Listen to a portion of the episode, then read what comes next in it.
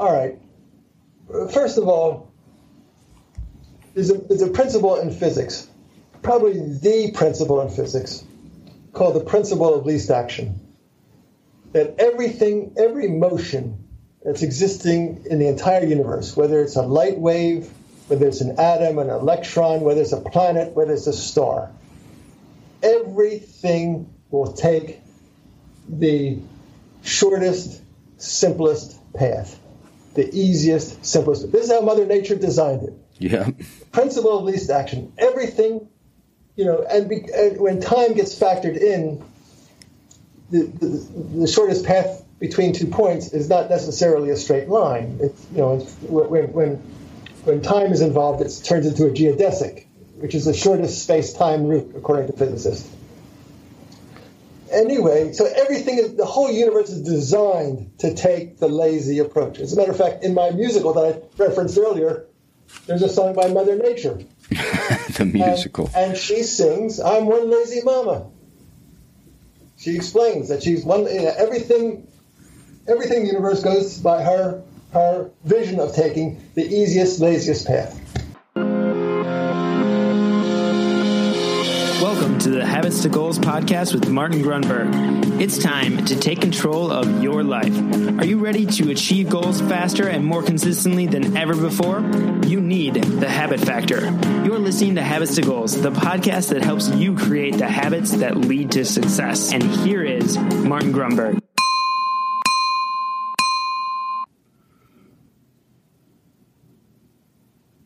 All righty, habits to goals listeners.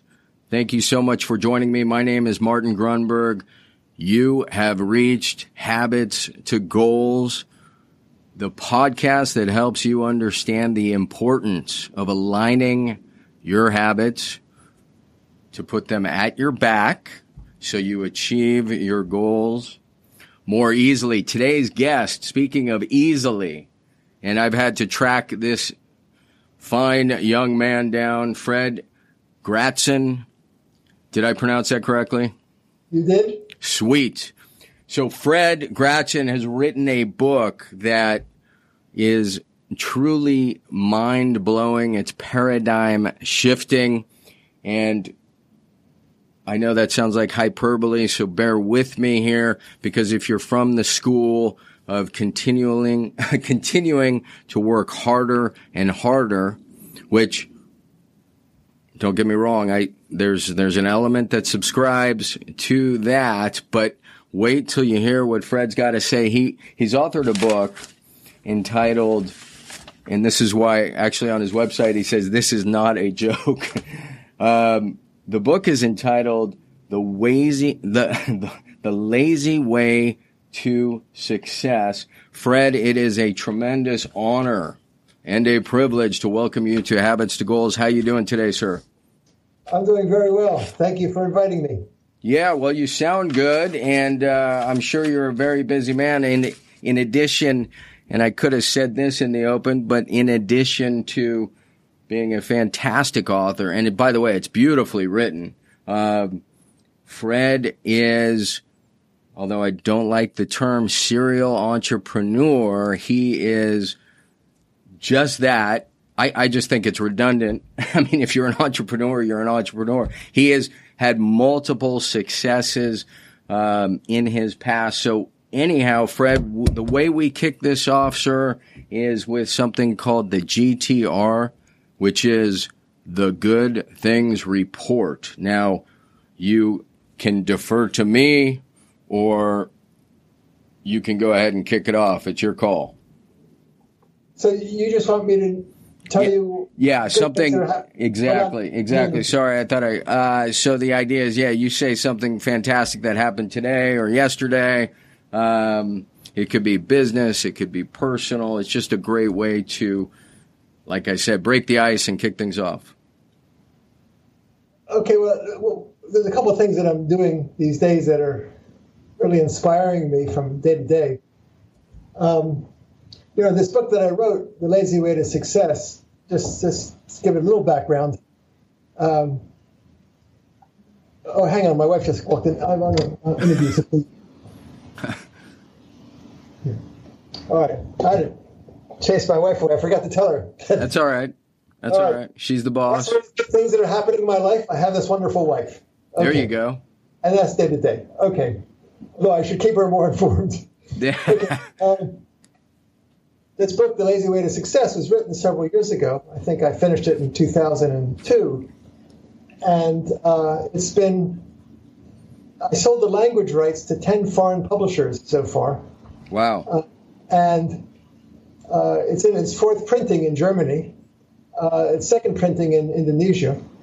Um, and what's interesting about that, the, the, the subtitle of the book is How to Do Nothing and Accomplish Everything. I love it. And, and, and people say that's completely ridiculous, but I have to tell you that I did absolutely nothing to attract those 10 publishers. They all contacted me and, and they gave me money. So I gave them the rights. And um, that, anyway, so. So, so that's, happened, go ahead. What happened, was, I've gotten, I've gotten fan mail from all over the world uh, and two readers, independently of each other, suggested I turn it into a musical. now, now I, I have no background in writing plays, songs. In fact, I can't carry a tune if you welded handles to it. so it, it's you know I, I was intrigued by the idea but because I have no real musical skill, I just never, I just kind of played with the idea, but always put pushed it away.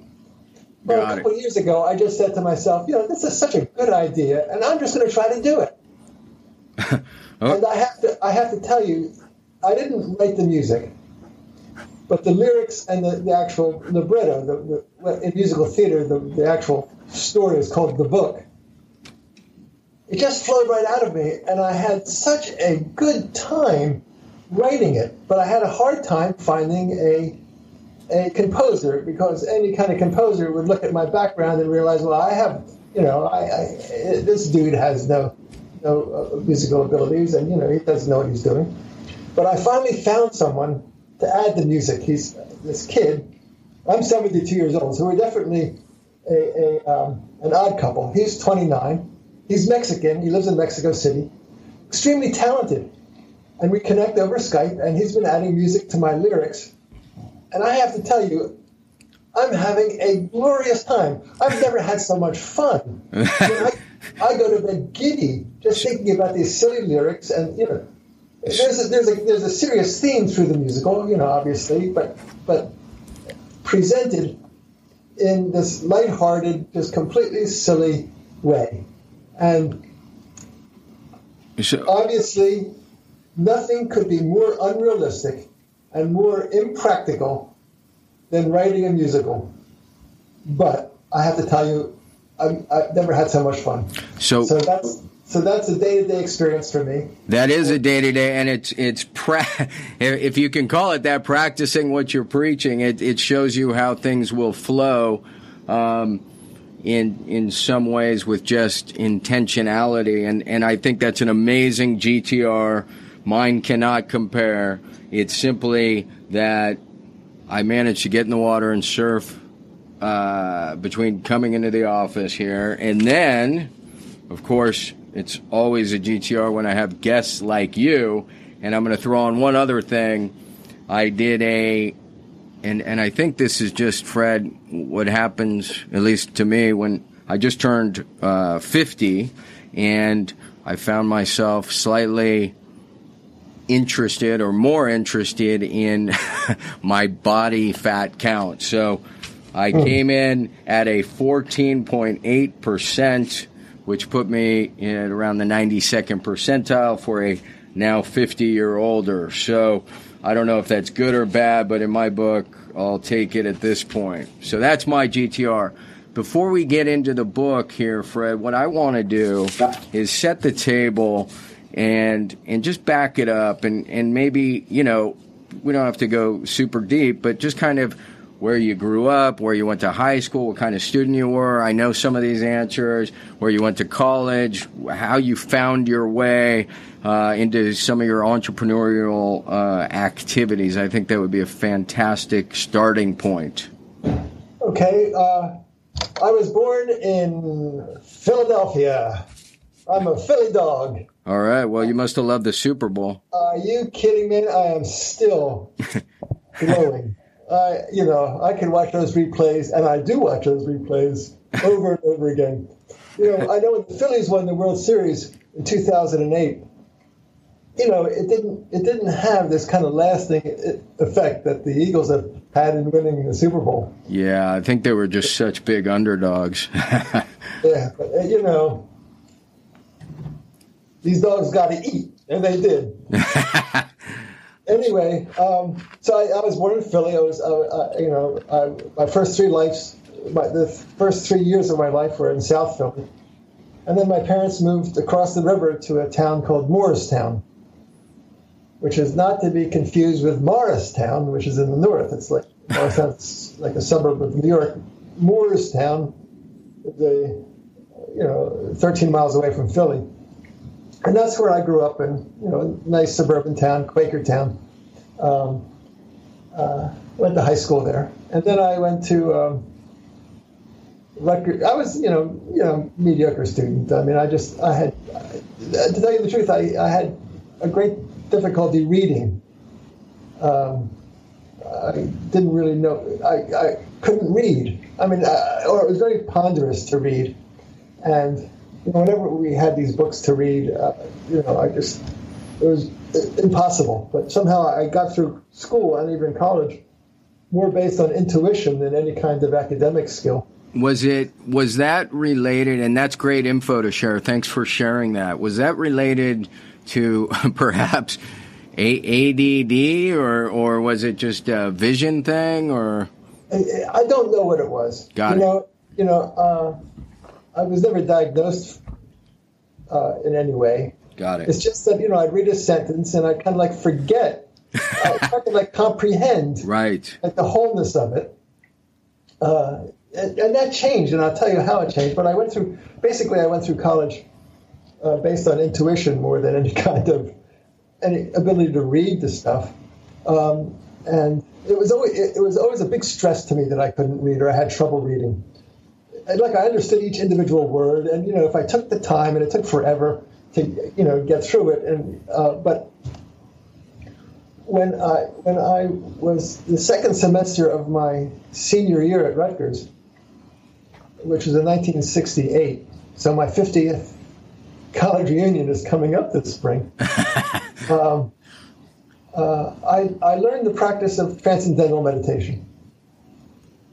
And um, I really fell in love with it. I mean, it, I learned much too late to salvage a lackluster academic career, but uh, it really helped me in many, many, many ways. And and it, in one way, it really helped my reading. I was became I just started to enjoy reading, and and and uh, just kind of released some stress or tension in my brain or something. Yeah. Wow. Wow, it almost sounds like it was an attention deficit challenge, and then the meditation really, really helped yeah. that. Now, how did you come upon uh, TM there, Transcendental Meditation? I, I mean, I recall the story. In, in, college, What's in that? College, I was a, in college, I was a, a, a, a rock drummer. You know, uh, I had a little rock band, and uh, uh and during that time, I was really into the Beatles. I mean, uh, you know, uh, child of the '60s. I mean, I, I, would, I would, I would, I would hinge on every word. I mean, I just like drink everything in, everything that was written about them, everything that was, everything they sung. I mean, I just analyzed their songs so deeply. I, I certainly wasn't alone in this regard. And then, um, and then I saw in Time magazine or some, you know, magazine like that an article about the Beatles, and it said that they were involved. They were, had just gotten involved with um, Maharishi Mahesh Yogi, Right, right. And I'm thinking, oh, what, what, what, what is this? You know, what are they, you know, these are guys that they, they have everything they could possibly want. You know, what, what, are they, what, what are they, you know, how, how they get sucked into this guy? but, you know, the more, you know, but I, but I was intrigued by that. And, and, and certainly the, the press was. This was 1967. Uh, and, and I heard that Maharishi was going to be on the Johnny Carson show. I don't know if your listeners know who Johnny Carson is. Of, of course. Johnny Carson was before Leno and before Jimmy Fallon. He was, uh, you know, he was hosting that show, and he was, you know, a brilliant interviewer and a very funny man. And and I wanted to watch Maharishi, and I want, and the reason I wanted to watch the show was I wanted to hear stories about the Beatles. Sure. That was what I wanted to hear. And Johnny Carson inter- introduced Maharishi before he came out on stage. Said, "Here's a man of love and peace, and wherever he goes, he just effervesces with joy and giggles and all that." And uh, and what I fully expected was a, a typical guest on the Johnny Carson show, someone who comes out and tells stories and crack jokes. That's what I was expecting. And here's this man. He uh, when Maharishi came out, just kind of floated out. I mean, with such grace and he had this bouquet of flowers, and he gave Johnny Carson a flower. Johnny Carson gave him a flower, and and then when he sat in that chair that every celebrity sits next to Johnny Carson in, I noticed that there was a deer skin. First of all, the, the, the, the seat was covered with a sheet, like a, a silk sheet. Wow. And there was like a deer skin sitting on it. And then Marshy sits on that, takes off his sandals, and he, he sits cross-legged. I was so taken by him I mean, I just so, I didn't know what he was talking about. I didn't understand it. I was just taken. And Johnny Carson was very nervous. I can see that, you know, like he was. This was a typical kind of movie star he was dealing with. This is someone who had like a lot of uh, a lot of presence. Sure. And um, anyway, after he walked out, and I and, and, and I my I asked my friend, what, what, what, what was he talking about? And he said he was telling talking about meditation. He wants people to meditate. I didn't, you know, I didn't even get it. I didn't even hear it. I mean, it was just. But anyway, you know, I uh, from that, I, you know, a, a couple things that set stimulated me to start. I won't go. I won't make this the long story even longer. But I started in March of uh, 1990, 1968. As a matter of fact, what's today? Today's the sixth. In five days, I will be celebrating my 50th anniversary of starting Transcendental Meditation. Of starting what? Starting TM. I started TM. Oh, got it, got it. Perfect. And um, uh, it, it, was transforming. It transformed everything. It just, just transformed everything. And I, I fell so, so much in love with it that I became a teacher of TM in um, 1970. Right. I taught it full time for the next 10 years. And, and to me, it was the be all and end all of jobs or, or, or, occupations or professions. That's all I that's all I could ever want to do. I enjoyed it so much.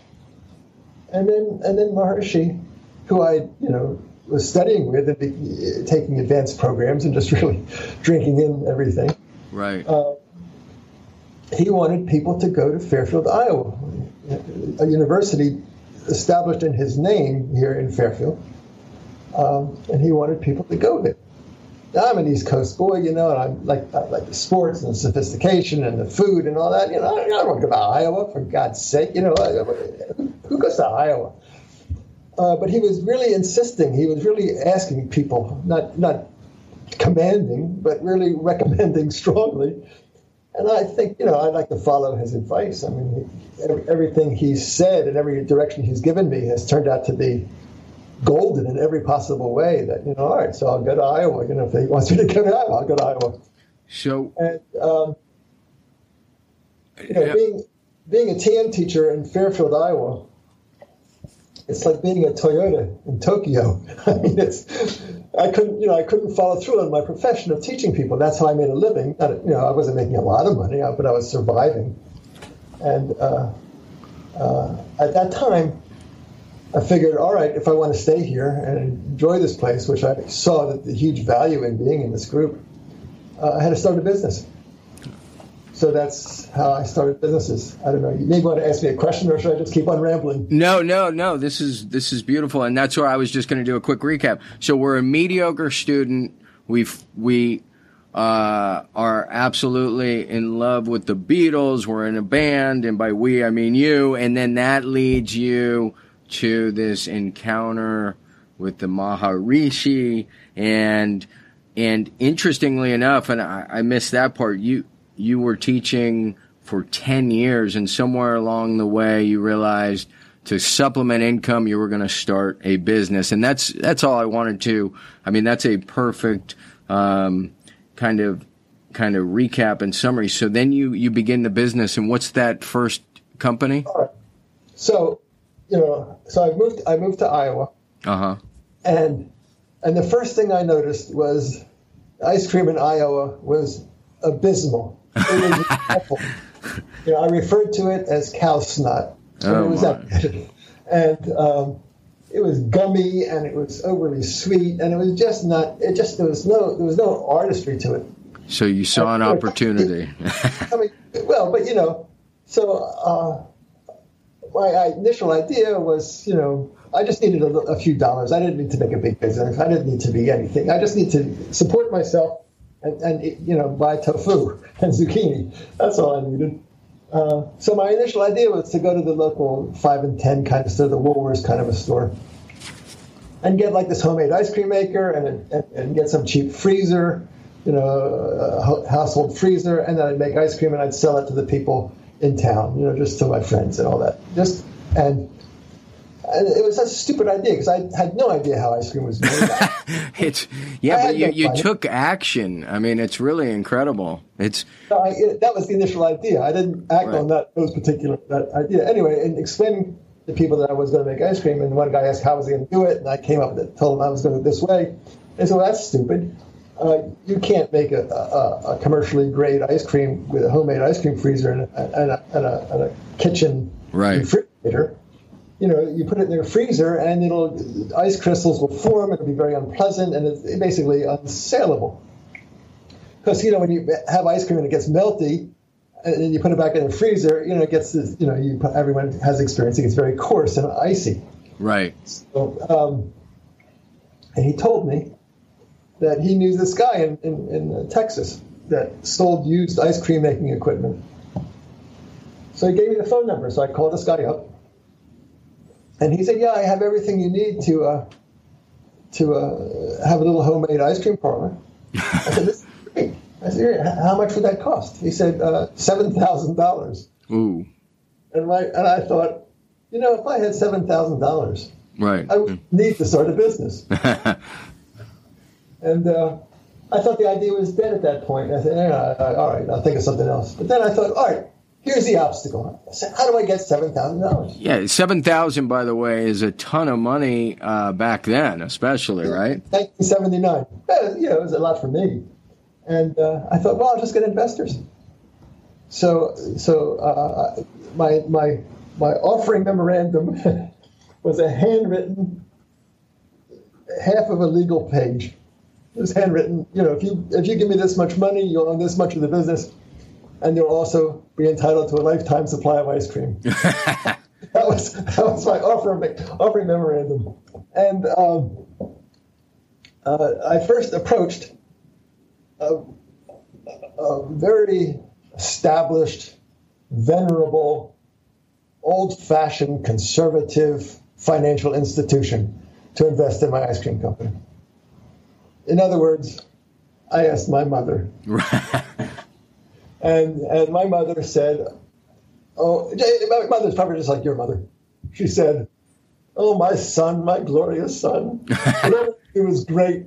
Of course, I'll invest in your ice cream business." So she agreed to give me two thousand dollars. Wow! I'm thinking, wow. you know, I said, uh, who's next? Well, Dad, of course. like immediately called up my father. Yeah. And, and my father, probably exactly like your father, said, what are you, some kind of a nut? You've already suckered your mother for two thousand dollars. We're eh. done here, Jack. We're done. Anyway, so then I worked my friends, and uh, it took about two, three weeks, and uh, I was able to raise seven thousand five hundred dollars. That is unbelievable. And another loan for two thousand five hundred. So I had ten thousand dollars. incredible. So you And my- just you you ran up against an obstacle, and then you you just got creative. You got uh, resourceful. Yeah, yeah. Uh, well, And then it- what what was that ice cream company called? Well, uh, it was called the the Great Midwestern Ice Cream Company. Fantastic. And And then did you end just, you up know- did you end up selling that? Well, you know, we'll get there. Uh, Okay. I, I don't know how much detail you want, but this. Um, So uh, my, the, the, the, my first act as chief executive officer uh-huh. of the Great Midwestern Ice Cream Company was to send this man in Texas a check for seven thousand dollars. Did I know this man in Texas? No. Did I have any idea what I was buying? No. I didn't know what it looked like. I didn't know how to operate it. I didn't know how to hook it up. I knew nothing. Oh no. I sent this man a check for seven thousand dollars. Oh no. And two weeks later, this moving van arrived. It was like filled to the brim with, with shiny stainless steel stuff, all these mixers and pipes and boxes and freezers and things and things, so many things. Anyway, it took about two weeks to hook it up and about a billion phone calls to this guy in Texas about how to run it. And, uh, you know, it was complicated because it didn't take, you just got to plug it into the wall Right. special electricity, three phase electricity. I didn't even know what that was. I had to learn what that was. Anyway, so in November, November eighth, nineteen seventy nine, I made my first ice cream, and it was fantastic. It was by far, without question, the best ice cream in the whole world. I had never tasted anything close to it. But Haagen Dazs, Benedict, nothing compa- compared to this. It was so good. Uh, that's the good news. Yeah. The bad news is I'm starting an ice cream business at the beginning of an Iowa winter. and I begin. I, I, I, proceeded to, I proceeded to lose my shirt. I mean, I'm surviving on ice cream and maraschino cherries. I got no customers. I've got no, you know, it's awful. And for the two months during, the, and we got snow up to our eyebrows. I mean, it was like crazy. And That the only thing I could think of during that period was expand. I've got to expand. Oh really? So so so I I I, I figure all right. I'll, where am I going to expand to? I'm going to expand to Iowa City. Now Fairfield is 60 miles south of Iowa City. Iowa City is a big university town. University of Iowa is there. I had never been there before. But I figured I'm going to go to a bank in Iowa City and borrow the money that I need to build a store in Iowa City. So the day before, I'm figuring out how much money I needed to raise. And I'm just, with zero research, I'm just picking numbers out of the air. Oh, this probably costs $500. This probably costs a 1000 I'm just a big idiot. There was no internet. But the number came to 23900 And I, I drive up to Iowa City. I borrow a car. I drive up in the snow to this, and I, I see a bank. I said, I go to this bank. And I had written, you know, written these, this, my needs out. You know, my, my offering memorandum now is like, is like no longer a handwritten half a page. It's now like typewritten, four pages, but only like a paragraph or two on each page. I just try to like, I try to flesh it out. But anyway, so I go into this bank and I announce that I'm there to borrow $23,900. and the receptionist is a little bit of a shock. He said, What's this for? And I said, Well, I'm going to build an ice cream store in Iowa City. She said, Well, you should see the commercial loan officer. I said, Fine. She said, Well, he's not in town right now. He's not in the bank right now. He'll be here tomorrow. So come back tomorrow and you can meet with him. I said, Ma'am, I just drove up in the snow in Fairfield to borrow a car. I got to see somebody. She said, Well, maybe the senior vice president will see you. Nice. So I said, Okay, I'll see him. So the, the senior vice president said, "Oh, Yeah, I'll send him back here. So I went to see him. This old guy wearing those reading glasses at the end of his nose, like looked like a frog. He would look, look over his glasses at me. And it took him about seven nanoseconds to read my my offering memorandum. Right. And then he looked at me and he said, Son, you've got no experience. you have no collateral. Your business has no equity. You show no operating profit. Like I'm on the verge of tears. You know, he's like squashing my dream. Right. and then and then and then then, then he, it's like then he like stabbed me in the heart. He said, and besides, for what you want to do, twenty three thousand nine hundred dollars is not nearly enough.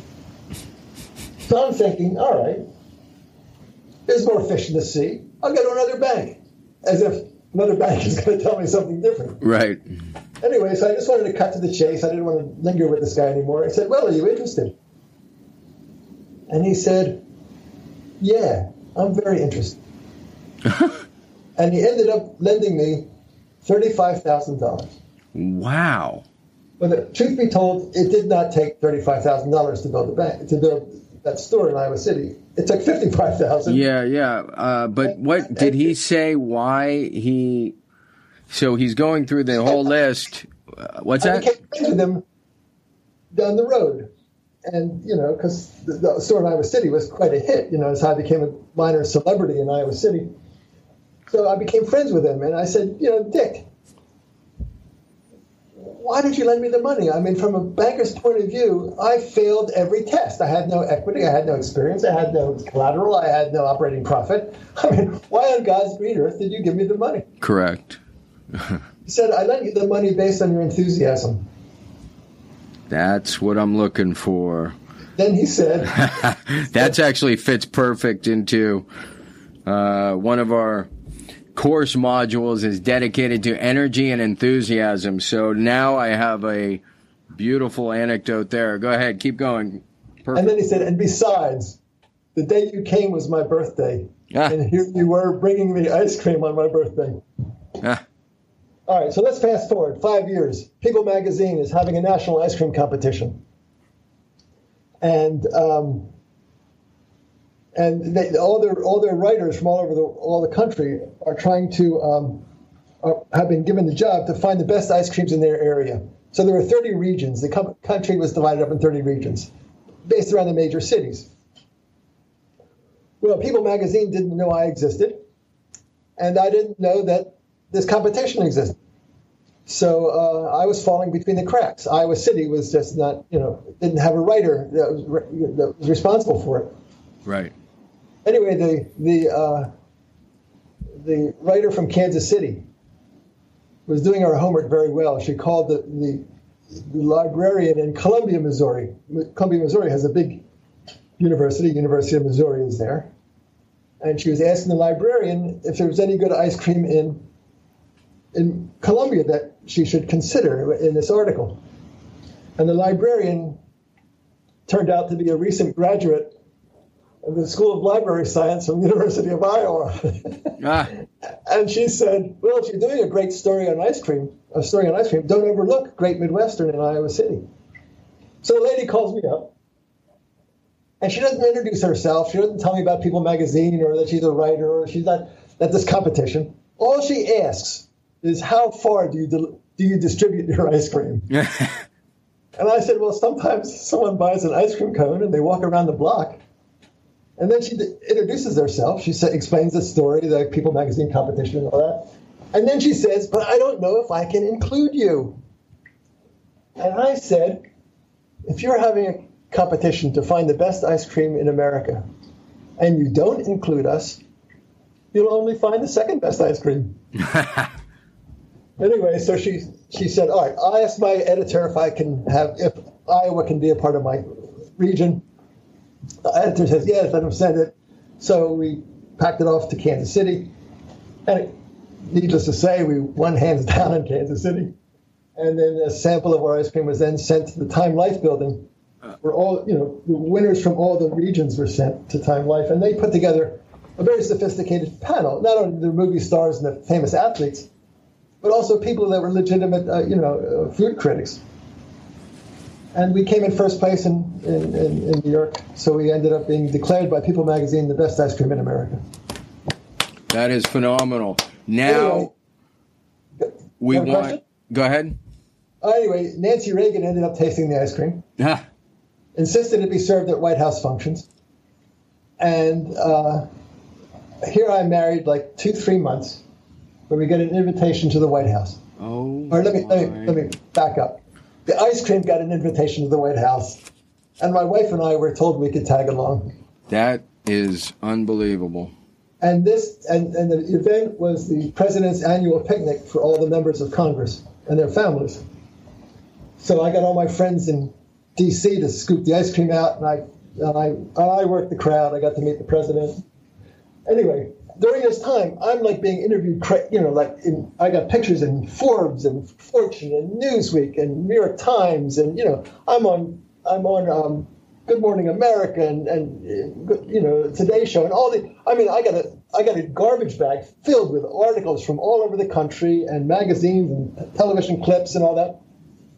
Uh, and it's all free pub too, right? Yeah, well, yeah. Beautiful. I had to travel a lot, but uh, in 1988, I ended up getting pushed out of the company I founded. Just like Steve Jobs. Uh, yeah. So not, not, as rich, and and, I, and, and, and I had signed a non-compete with the venture capitalists, the investors that invested in the business. That if I left the business for any reason, right. that um, that I couldn't go back in the ice cream industry. Well, that's okay. Then you went went on and founded a telecom company, and and that uh, grew to be a hundred times larger than the ice cream company at its largest point. In fact, after starting te- a telecom company with no knowledge of telecommunications, this is uh, absolutely insane. And uh, yeah, I mean, I I promised you we'd keep this, you know, within a certain amount of time. I I. Uh, Oh, that's the trouble with interviewing me. I shoot my mouth off and I can't get stopped. I no, no, you were. I mean, I'm I'm riveted. Uh, I'm just floored. You you capped it with going to the White House, um, but I, it's occurred to me, you know, that we haven't. I I may have to bring you back. Um, All right. We we have not gotten. I've got no life. I'll, I'll come back. No, no, no. So now I, I want to get into the book and and just. Okay hang on, let, just, let me just do the telecom thing. I do, I do two sentences. Okay, you're fine. You're starting, fine. Starting, starting, knowing absolutely nothing about telecom and just going to my friends with my hat in my hand and saying, oh, I can save you some money here and there. Um, that company, over the next nine years, grew to employing 1,100 people worldwide. we had customers. We had a quarter of a million customers in 100 customer in 100 countries and I took the company public. And the ninth year that I was involved, it grew to it grossed three hundred and thirty-eight million dollars. That's on, and that's Telegroup or something. Yeah, Telegroup. And yeah.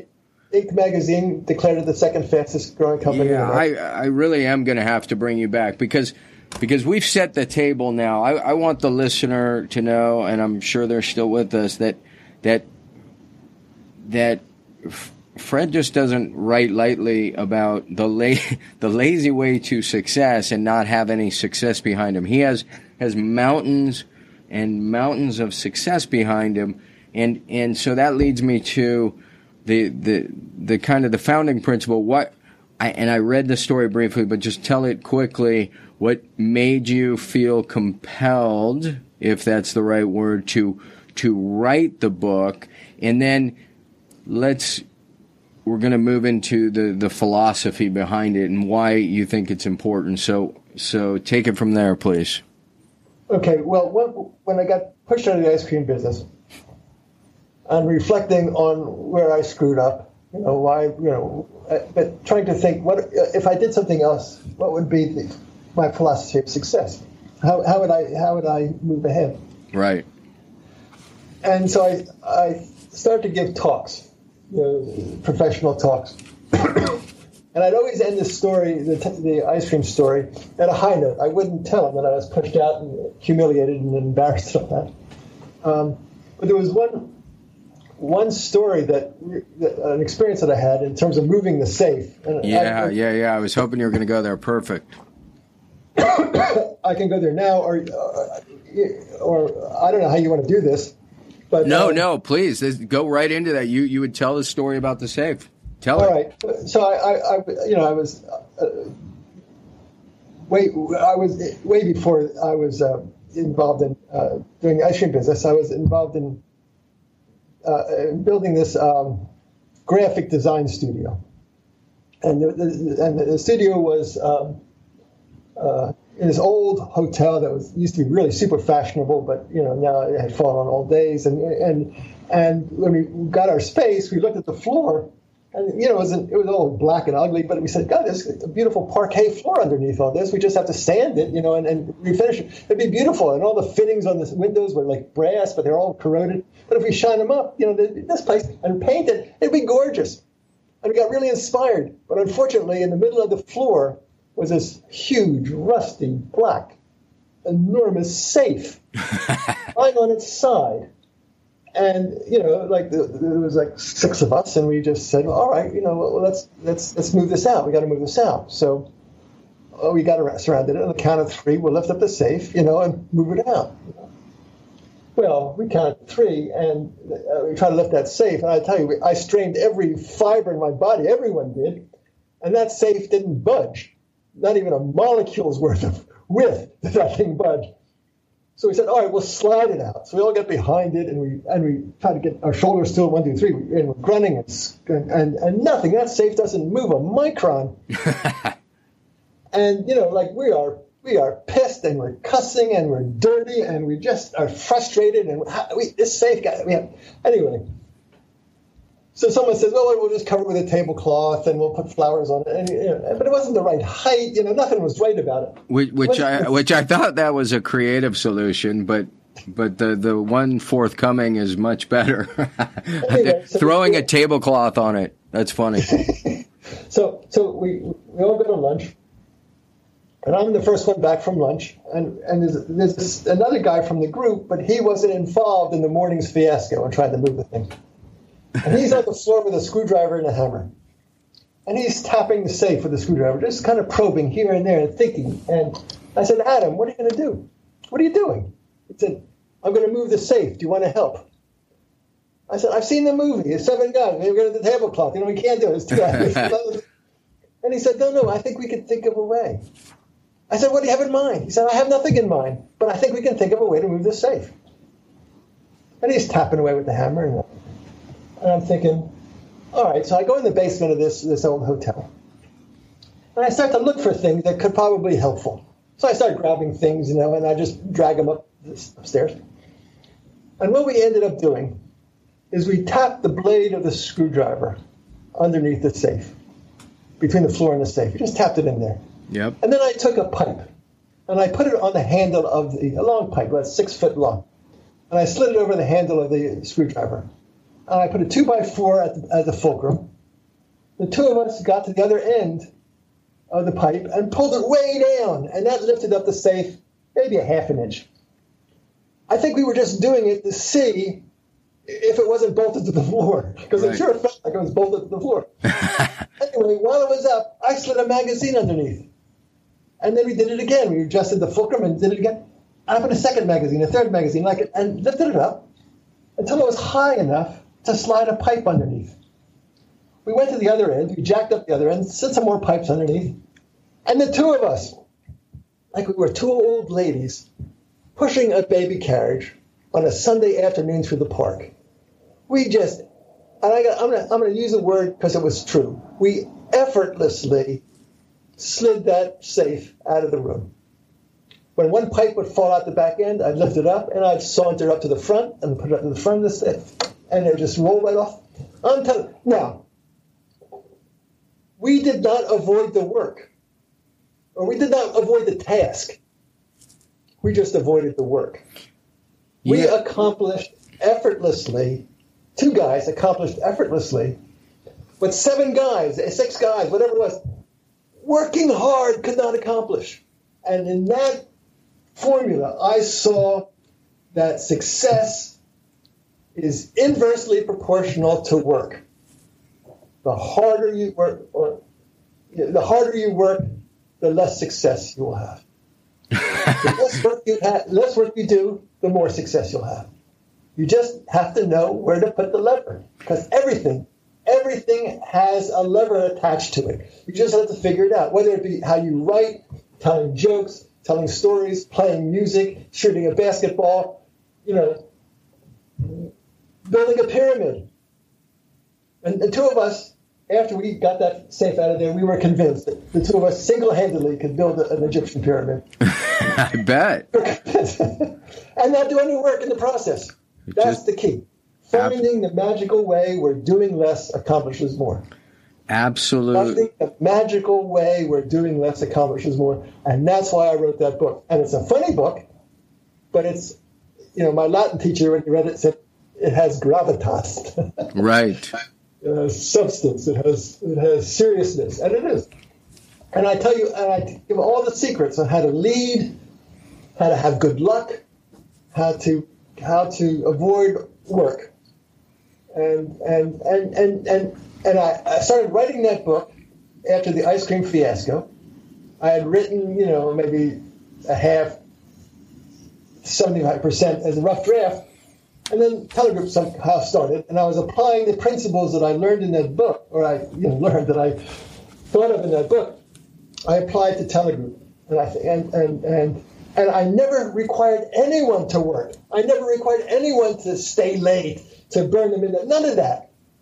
I just wanted people to have fun and enjoy, and my job was to be the cheerleader and to make sure that they were safe. You know, just wanted to make them wanted to make my employees happy. The environment should be happy. They should be living a healthy. Everything should be healthy and happy and joyful and be well paid at the same time. And and that's what happened. And the thing grew like a weed. The thing I couldn't believe how you wouldn't believe how fast how fast we were growing and how and the problems that come with fast growth, like running out of space, having to beg people to move out of their offices, pay people to move out of their offices so we can take them over. You know, just furnishing new, new, new employees, getting them computers, getting them trained, and then we blow out databases, have to replay. So, yeah, what? So, Fred, that is first of all, it's it's all absolutely amazing. The the management style that's based upon, you know, the lazy way to success. I I love that component and I, I think I want to circle back to that. What I'd love is I, I think at a certain point, and I could be totally wrong, I'm speculating that that the safe story, the one about leverage, led you as you were writing, perhaps, to get more and more into studying maybe what the great thinkers thought about these ideas, what, what philosophers thought, some physicists. I, you reference all of the above in the book, and I'm wondering if, if any of those big ideas stand out. Um, I, I, I, you know, I have the book marked up and I, I have it open to a couple ch- chapters, but but I'm thinking I'd love to hear it in your um, in your own words. These these ideas about becoming, you know, what leverage looks like when it's more simple and more subtle, and and how physics gets into okay. these subtle layers. All right, a quick timeout. Again, thank you so much for joining me and Habits to Goals. I hope you are digging this interview. I want to share with you something pretty cool we just thrown out there. You can catch this either live or recorded. It's a webinar I put on. It's about 60 minutes. It goes through nine major tips. It gives you background about the habit factor, a little bit about me, and an overview and intro to something we have put together called the 28 day breakthrough fantastic course. Really, the goal of which is it's the old you don't feed a man a fish or woman, you teach them to fish. And so this is built above, beneath, around the habit factor. Really gets in depth with mission, vision, values, some great modules around goals in particular, energy, the mastery mindset. Those are uh, modules that are included. Anyways, check it out. All you have to do is go to thehabitfactor.com forward slash 28. That's the number 28, 28 day, D A Y webinar. That's thehabitfactor.com forward slash 28 day webinar. You can get the info, sign up, and hopefully we'll see you on the inside. And with that, let's get back to this fantastic interview. Cheers. All right. First of all, there's a, there's a principle in physics, probably the principle in physics, called the principle of least action. That everything, every motion that's existing in the entire universe, whether it's a light wave, whether it's an atom, an electron, whether it's a planet, whether it's a star. Everything will take the shortest, simplest path, the easiest, simplest. This is how Mother Nature designed it. Yeah. Principle of least action. Everything, you know, and, be, and when time gets factored in, the, the, the, shortest path between two points is not necessarily a straight line. It's, you know, it's, when, when, when time is involved, it turns into a geodesic, which is the shortest space-time route, according to physicists anyway, so everything is the whole universe is designed to take the lazy approach. As a matter of fact, in my musical that I referenced earlier, there's a song by Mother Nature. the musical. And, and, she sings, I'm one lazy mama. She explains that she's one you know, everything everything the universe goes by her her vision of taking the easiest, laziest path. And she's one lazy mama anyway, it's a great, great song. No, and, and, and the first thing that comes to mind, and, and we've talked about this on other episodes of the show, um, not on the interviews, but but just kind of some of the, the mindsets that, that we will go through. And one one reference point that we use often is water, and I think water is a brilliant example of of what you're talking about. Uh, yes. You put water anywhere, and it will either conform or it, it finds the easiest path. That's what it does, right? Fine. Yes. Now, it turns out that that in physics, in nature, the the subtler one goes, the more power is there. Right. Subtle, subtle is more powerful. Subtler is even more powerful still. The subtler, the more powerful, and you can you can think in terms of, I mean, a, a negative example would be, you know, like the, understanding destructive power. Right. Uh, like a hammer on the surface, you can hit something and create a dent here and there. A stick of dynamite is the same, weighs the same as a hammer, but because it's working on a more subtle level, on a chemical level, a molecular level, uh, there's greater power involved. An atom bomb, because it's working on an even subtler level still, has even greater power. Yep. Hydrogen bomb even more. So the subtler we go in nature, the more power. Now, the say, I mean, reality is when one is when one is a writer, when one understands nuances of words, the subtle power of words, their writing is, is, is stronger, more influential, more beautiful everything, you know, like like a musician when he just moves his finger very slightly, just creates that little wiggle or something. It just creates something more, even more beautiful. But it's because it's more subtle. anyway.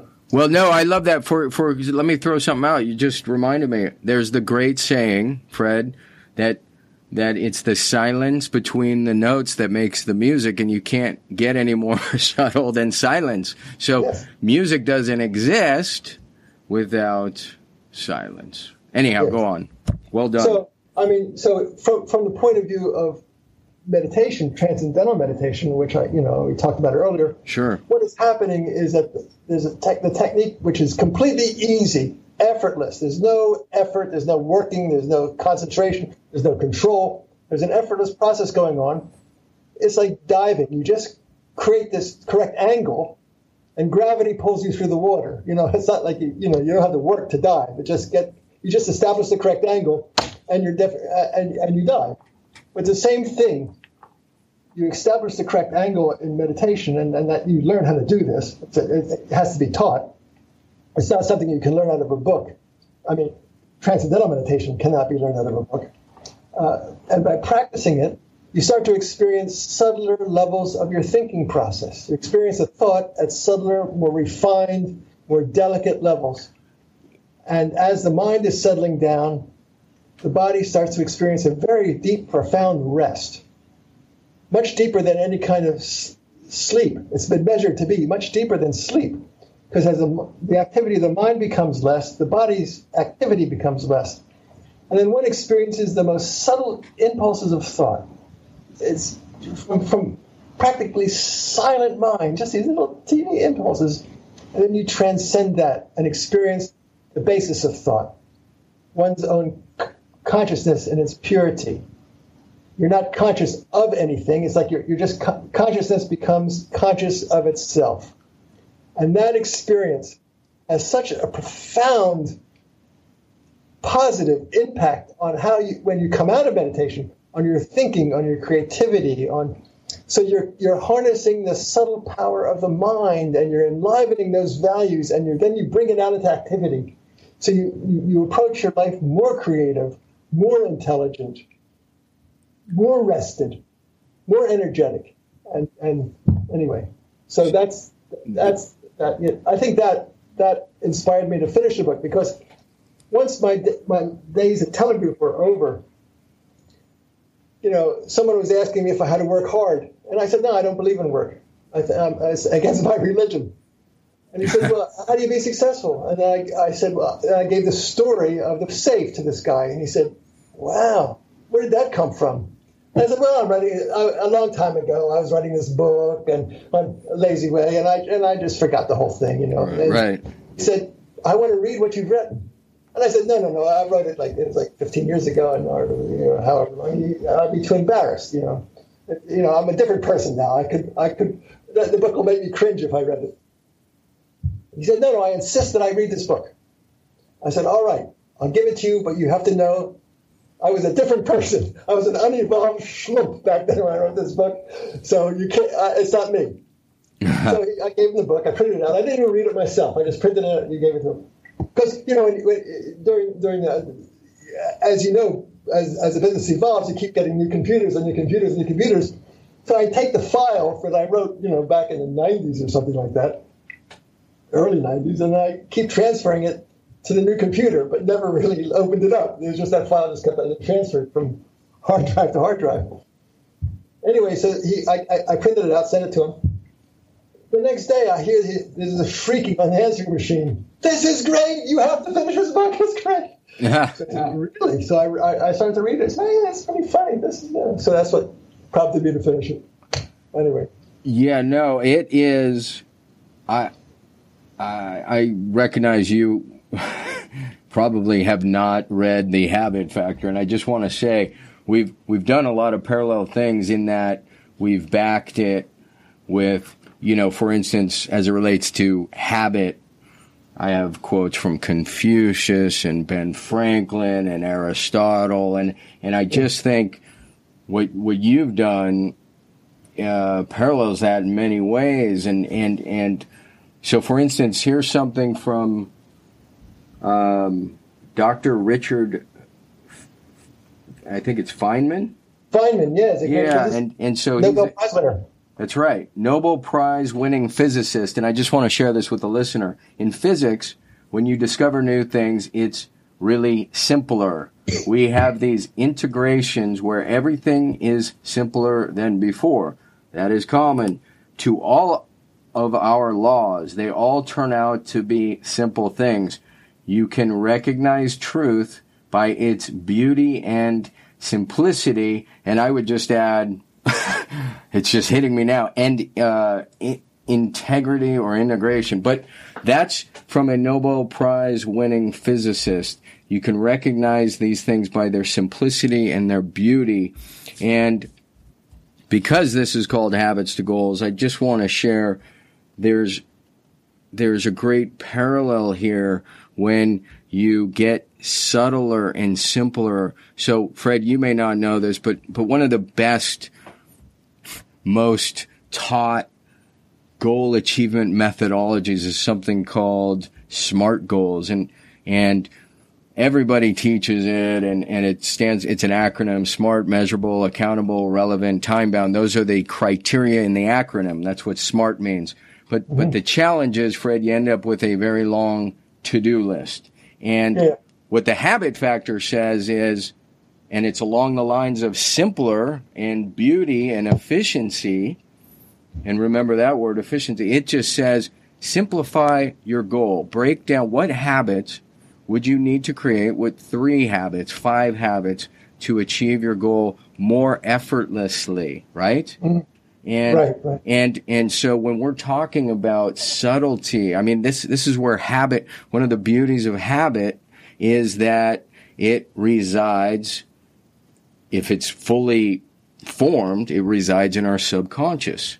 So it takes little or no conscious thought. Again, aligning your habits to your goals is just demonstrable proof here that it's the most efficient way to achieve your goals. This was before, you know, 2009 as a method to goal achievement. It was not, um, it was not documented. So, so I, maybe this is why, among other things, I just get so excited about the, the philosophy and the physics that back up the lazy way to success. I think there's just a lot of great parallels here. So, yeah.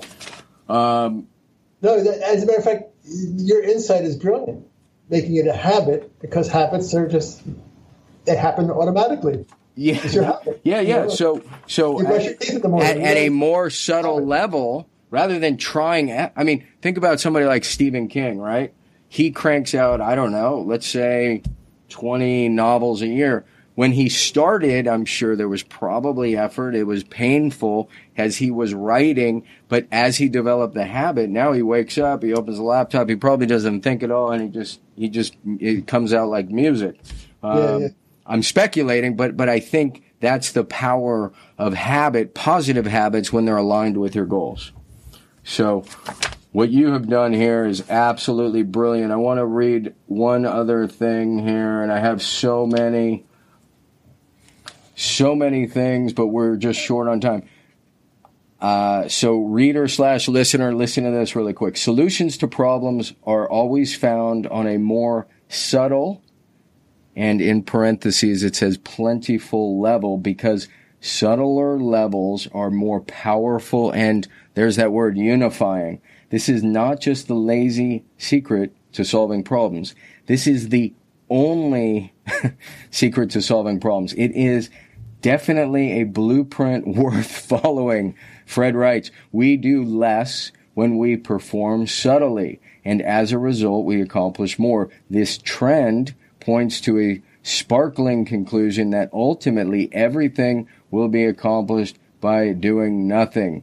Or as the good Dr. Fuller, and that's Bucky Fuller, the omni-weighable physical will be mastered by the omni-weightless metaphysical. And just to recap what what Fred was saying there, if if you you start with the hammer and the same size of the hammer is the dynamite, so you move from physical to chemical and then molecular. And and as you go down you have you know whether it's the atom bomb or the hydrogen bomb you have more subtle letter levels becoming more powerful. And parenthetically this is where we've all originated. So we get excited about this physical plane, but we've all come from nothingness, the ultimate subtlety, right? So um, yeah, unified field. Yeah, yeah. So there's there's great oneness. All right, Fred. So I think we've hammered that home. Your story's unbelievable. I, I, I could talk to you for I feel like days. I am so grateful you've taken the time.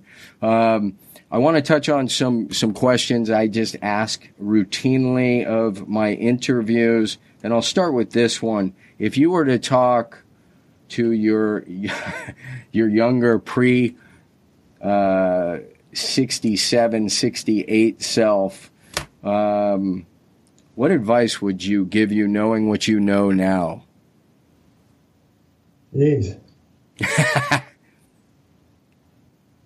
um, don't eat so much meat. there you go. I, I made some, uh, you know, from 68 on, some wise, I made some wise choices. So yes. I, I would, I, I would listen to Maharishi more closely. Got it. Follow what he has to say more completely. That would be my advice. Good, good advice. Um, so this may be a tricky question, but but because we're on the human experience and in, the human element, um, my guess is just like everybody else, you experience tough days. I think I know the answer to this, but but how do you, quote unquote, battle through tough days? Um, you know, there's there, there there's one's outer life and there's an inner life. If the inner life is established in silence and peacefulness, whatever is happening in the outer, the you know the waves are rocky or you know or smooth, you know, if you're if you're solid, if your core is well anchored, then there's no there's no tough days. There's no you know. It gets tough when my wife hollers at me, you know, but then I just know that it'll pass and I'll be happy again. That's all. You know, I just go inside. No, that's I, beautiful. Uh, it's it, tough. I go inside and and get marinated in that that bliss, and then I come out and I enjoy. That's all. I love it. We we uh, did a, a happiness webinar not too long ago, and and and one of the key points is is exactly what you're talking about. It's the idea that if you were to look at your wellness as as a mile deep, you know, lake, then at the surface where it's windy, mm-hmm. uh, it could be an angry lake, right? But but if you go right. deep, deep, deep, deep, deep down to the core, hopefully it's it's still and it's calm. And I think that's the distinction, just one man's opinion, between contentment and happiness. And mm. and I think, you know, for another time, but contentment is made up of other things. So in any event, I love that. I love the inner and the outer and, and it matches what we've talked about. How and I think I may know the answer to this. How do you, Fred, define success? How do I define it? Success? Well, I, success is a process. It's not a goal. Success is is uh, is doing what you love, enjoying it. Because if you if you and because there is no goal, if you if, if you put money as a goal, you're you're chasing an illusion. Because let's face it, all money is is just some psychological trick that the government is.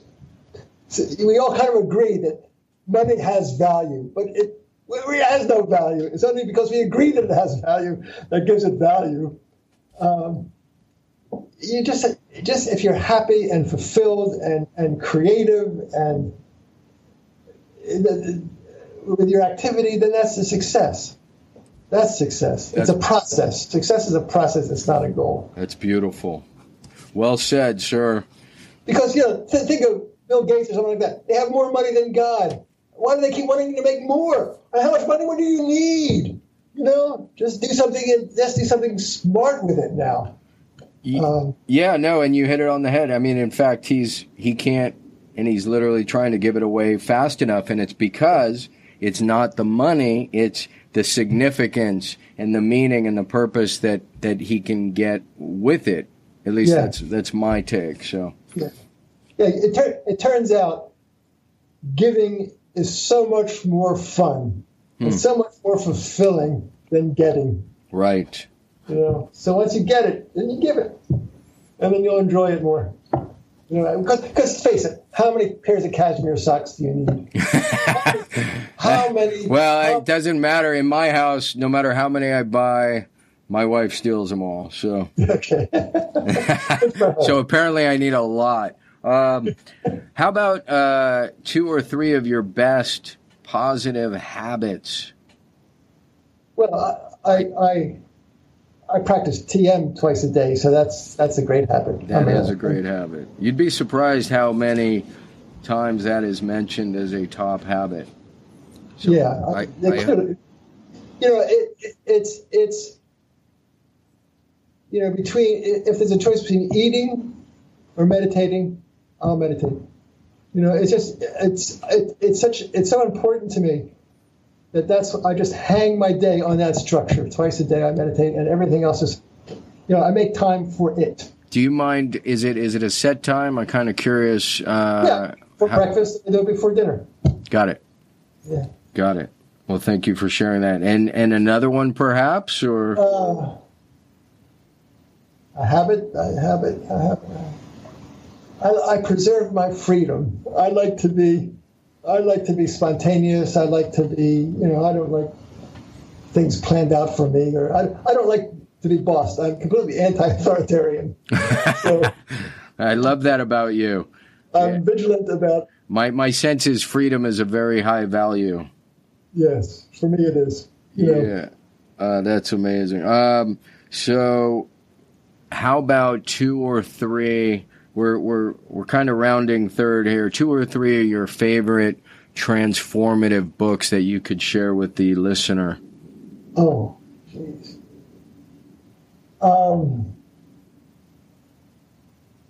transformative, transformative books. Transformative. Just books that books that had changed. You know, books that have really meant a lot to you. Books you you maybe gift to people that are important. Uh, well, uh, I mean, it's a it's an esoteric book. It's the it's the Yoga Sutras of Patanjali. Got it. Uh, I'm particularly fond of this one translation by by Mukherjee, but uh, that uh, I really I really like that, and and, and the Bhagavad Gita and I particularly like Maharishi's translation. But those those are two transformative books for me. Beautiful. Second one's kind of hard to read sometimes.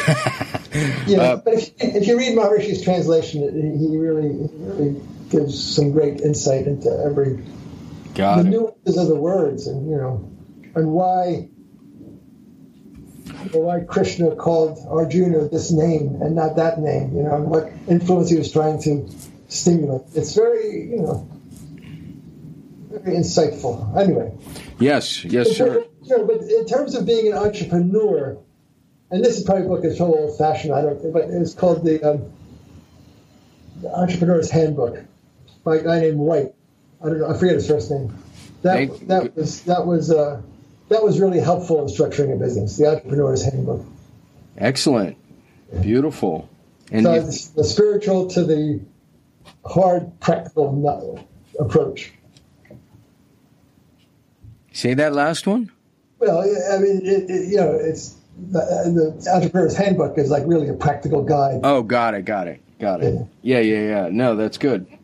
Um, so, how about a an app, a tech tool, a gadget, a website, something that helps you fill your day or something you can't do without? Oh, look, I'm I'm 72 and I'm, you know, I I, I read sports blogs. I read Huffington Post. You know, I, am not, you know, I'm not a real internet surfer. but if people want to, but, but if people want to come to my site, I, haven't updated it in years, but it's uh, uh lazyway.net. Yeah, no, I, that's that's perfect. Yeah, lazyway.net. We're gonna we make sure we plug that, re, re, reiterate that at the end of the show too. Which and, you know, I wrote, I wrote another book on sports. Um, you, gonna, you must thought, be a you must be a mind reader because that's where I was gonna go. Keep going. Beautiful.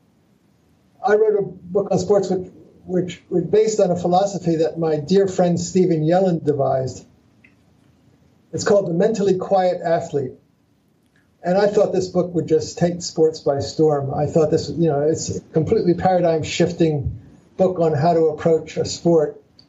But, you know, I, I, it never got off the ground, but it still exists. So if you go to mentallyquiet.com, you could get it, or it's on Amazon too. So just clarification, your your dear friend Steve Young, as in Young. Steve Young, Y E L L I N. Oh. He, he he was. Uh, okay. He, he, won the Florida State tennis championship um, as a high school kid, the same year that Chrissie Evert won the girls' side. Ah, I for a second I thought you said Steve Young. I'm like, whoa. No, no, this is Steve Young. That's fantastic, though. And and uh, and and when he when he was the number one tennis player at University of Pennsylvania, so, and he ended up he ended up beating uh, McEnroe. I think McEnroe was a little younger, but he Stephen had a, a zone experience, and he wondered for years how to replicate that, and he's come up with a formula Oh God, I got I got to read that because my second book is called The Pressure Paradox, and I have an entire uh, section or chapter devoted to the zone as well. So I, I got to find that book. But keep going. The, the, the, mentally quiet athlete. Yep. Called. And um, uh, and I took Stephen's philosophy and I turned it into a story, so people can read a story, but the philosophy comes through. But how, and um, uh, I started golf late in life. I started when I was 56 and I was terrible. I mean, it, you know, you hit one good shot in, in, in, in, nine holes or 18 holes, and, but that's enough. That, that bliss of that great shot it, it keeps you coming back for more. Yep. But I, you know, I mean, I, I had a 36 handicap, which was still generous because I, but that's the highest you can get. you know, they, they cut you off at 36, but I deserved higher than 36. Right. And then, you know, Stephen, Stephen, uh, he's, you know, I was taking tennis lessons and all this kind of stuff. And, and, and Stephen told me his philosophy I, I, when I first met him. And he gave me a tennis lesson when I would take tennis lessons from other people, and I, you know, the, the, instructor would have me running back and forth, and it was very mechanical. Do your this with your hand, and you this, you shift your weight like this, and uh, you know, all this kind of stuff, and all these kind of techniques of the mechanical, the mechanics of the backhand and the forehand and whatnot, the, the mechanics of the serve. Stephen does not teach mechanics, zero technique. He teaches you how to think and he ha- and he just taught me. He said, "I just want you to do this process." He, he basically told me, "I want you to count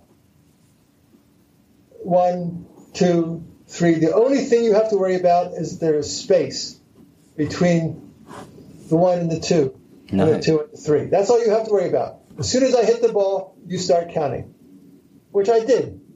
And I got to tell you, my stroke. I didn't think about mechanics. I didn't think about footwork and anything everything just fell into place. Wow. That, the, that everything was more efficient. And I, I, was, and I was running more than I ever did. And I was, and the, and the rallies stayed longer than they ever did. And I never got out of breath. And I'm telling you, it was blissful. Before, with a, with a, with a, with a, a, a typical instructor, you'd have to call an ambulance to take me off the court. I was just so, so sweaty and out of breath, and you know, and I'm thinking that's how you that's how you become a great athlete. And I'm telling you, it's not you have if once you if you think properly, and that was just a, a rudimentary exercise that he gave me. He said the, the, important thing is that there be a gap between the one and the two and the two and the three. And I tell you, I never got more than three count to three. And I was hitting the ball back efficiently with, with, with pace, with placement, and not thinking about it. I wasn't thinking about it. And, and, and Stephen has told me, he said, the perfect tennis stroke already resides in your brain in your muscle memory, which is called the uh, muscle memory stored is called the basal ganglia. He said the, your best golf stroke is there. Your best tennis stroke. It already resides there. And that's where habit. That's where habit resides too. that's where habit resides. And you just have to let it happen. You just have to let. Don't interfere with it. And he, and he teaches a way, an effortless way, on how not to interfere with the flow of muscle memory to the body. Because once the front of the brain gets involved, the, the, um, the prefrontal cortex, the part of the brain that thinks and decides and discriminates and yes. has goals and has, I got to hit it over the, the lake, I got to get it on the green, I got to get it, I have to hit it, I have to hit it to that side of the court. That's, if, as soon as the prefrontal cortex gets involved, it's a it's, mess.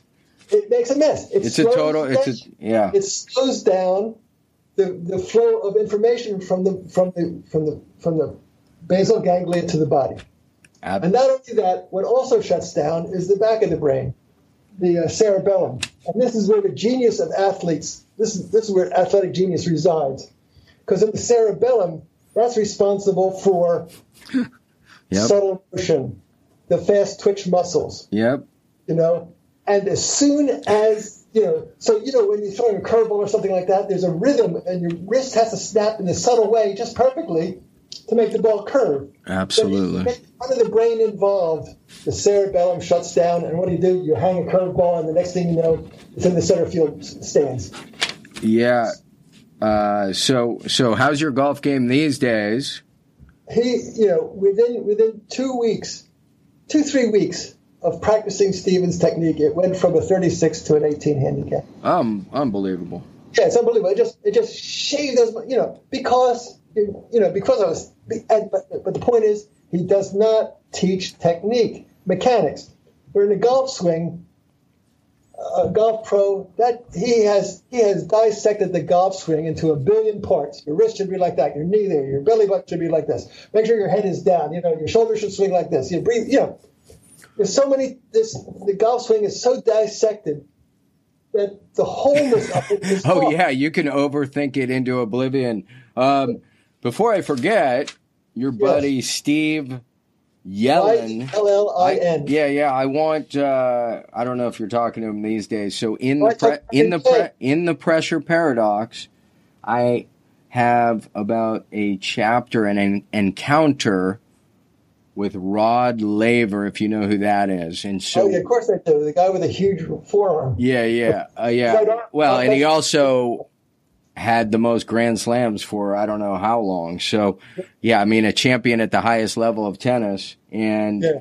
we talked about performance and pressure and things like concentration and focus. So, anyways, he's he's still doing well, alive and kicking in Carlsbad, California, and he's a great guy. So, you could share that with your buddy Yellin. Um, yeah, yeah. So, if you want to meet uh, Stephen, Stephen has a he's teaching golf with the David Leadbetter Academy uh, oh, down great. in Florida. And uh, he's he, I think he's going to University of Minnesota to teach the golfers there. I think uh, the girls golf team. He's got a contract with them. But uh, his system is called the fluid motion factor. I love it. Yeah, yeah, he, yeah.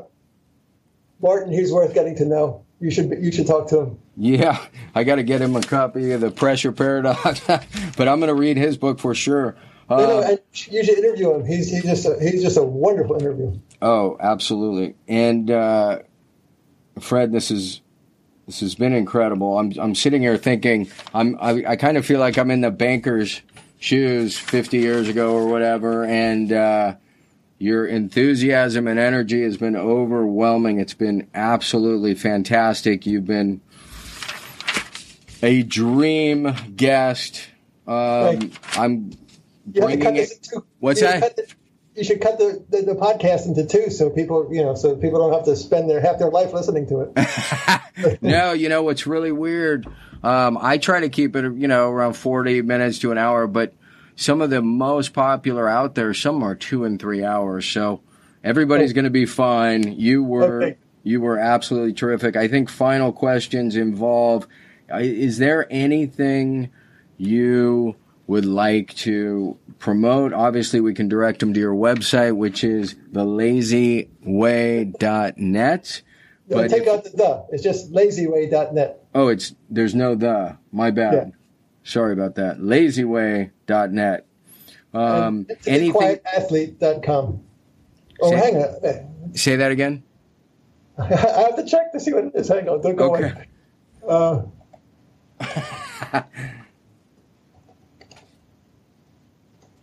I still blew it. I think it's mentallyquiet.com.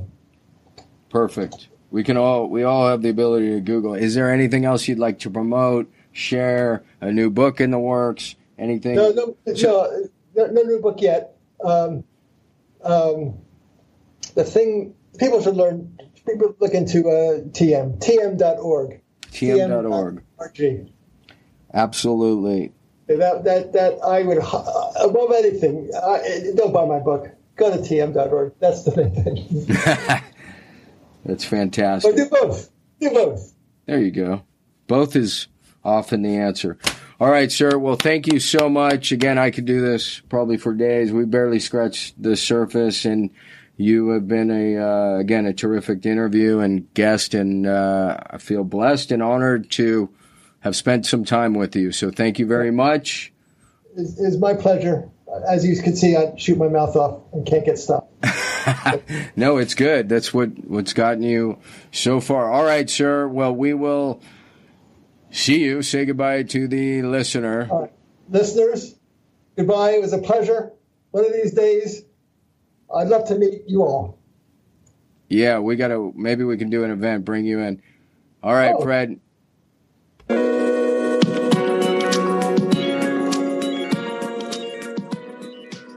Today's episode is brought to you by Audible.com. There are over 180,000 titles to choose from. If there's one thing I know, and I think Jim Rohn was the one who said this originally, in five years, the difference in your life will be largely based upon two things the books you've read and the relationships you have fostered. Doesn't it make sense to take advantage of the downtime, whether you're on the road, on a run, in the gym, kill a couple birds with one stone, get a book going? It's phenomenal. It's I, the more people I turn on to it, the more uh, compliments I get. Not that I've actually done anything. 180,000 titles to choose from. You get one free book a month, 30% off any other book. Again, check it out. audibletrial.com forward slash habits to goals. I'm going to say that again real quick. audibletrial.com forward slash habits to goals. And that is the number two. And of course, when you support our sponsors, you are supporting the show. So thank you again. I am extremely grateful. We'll see you at the next episode.